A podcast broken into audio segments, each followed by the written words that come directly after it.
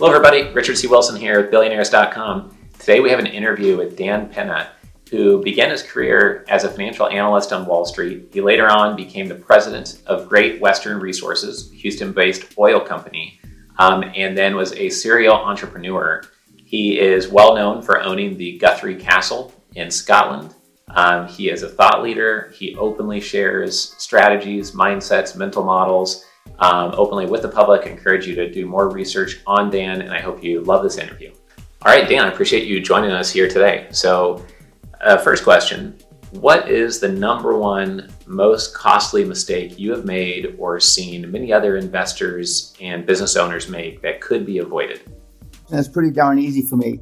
I was pretty much a uh, hellion, a uh, shit disturber, got in a lot of trouble, arrested. Uh, most of my arrests were alcohol related, but uh, when I went volunteered for the draft in 1966 at the height of the Vietnam uh, War, uh, I was accepted into OCS, and uh, about a year later, I was commissioned as second lieutenant in the United States Army. That was the pinpoint of my turnaround or, or, or my ascension to, to success or greatness uh, being in charge of men, being in charge of uh, tens of millions, in one case, hundreds of millions of dollars of equipment, uh, leading men uh, was uh, changed my life. Uh, and so I, I, thank the United States Army for that. The, the, discipline that I had there was not quite as hard as the discipline that I received from my father, who, as legend has it, used to beat me like a rented mule. so I thought it was easy being in the Army and the discipline. And so I'm forever thankful. But that's that. That was the beginning. Okay, great. Thank you. Um, the second question What is a strategy worth far more than $1 million that you wish someone had provided you with earlier that you could share here?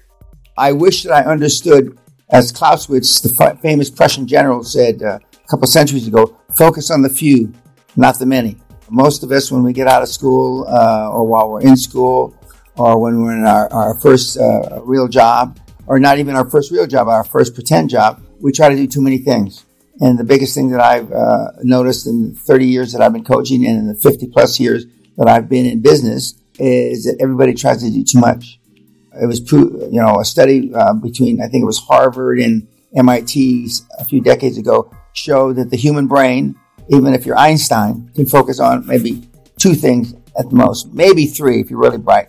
So as I learned, the more uh, high profile people that I was around, the high performance people that I was around, they focused on the few, not the many. And so I wish I knew that early on in my career and I would have uh, saved a lot of time. Uh, you can always make uh, money back, but you can't make time. Great. And our last and final question here What was the major turning point, the point of increased momentum, or a strategic choke point that once acquired or completed made everything you did surge forward very quickly? You are who you hang around with. A famous guru a few decades ago, and his name escapes me. It might have been Brian Tracy. Said that uh, you're the average of the five people you spend the most time with. Coming from the barrio or the ghetto, uh, you know, uh, the hood as they call it now. Uh, you know, you're friends with the guys that live down the street or around the corner. But I learned that uh, the higher performance people that you hang with the uh, the better off you're going to be. And I didn't understand that until I got out of the uh, officers candidate school and I was an officer. And more or less, I uh, spent almost all my time with young officers. And I was lucky enough to spend my time with some very senior officers, general officers. But you are who you hang around with. Thank you very much.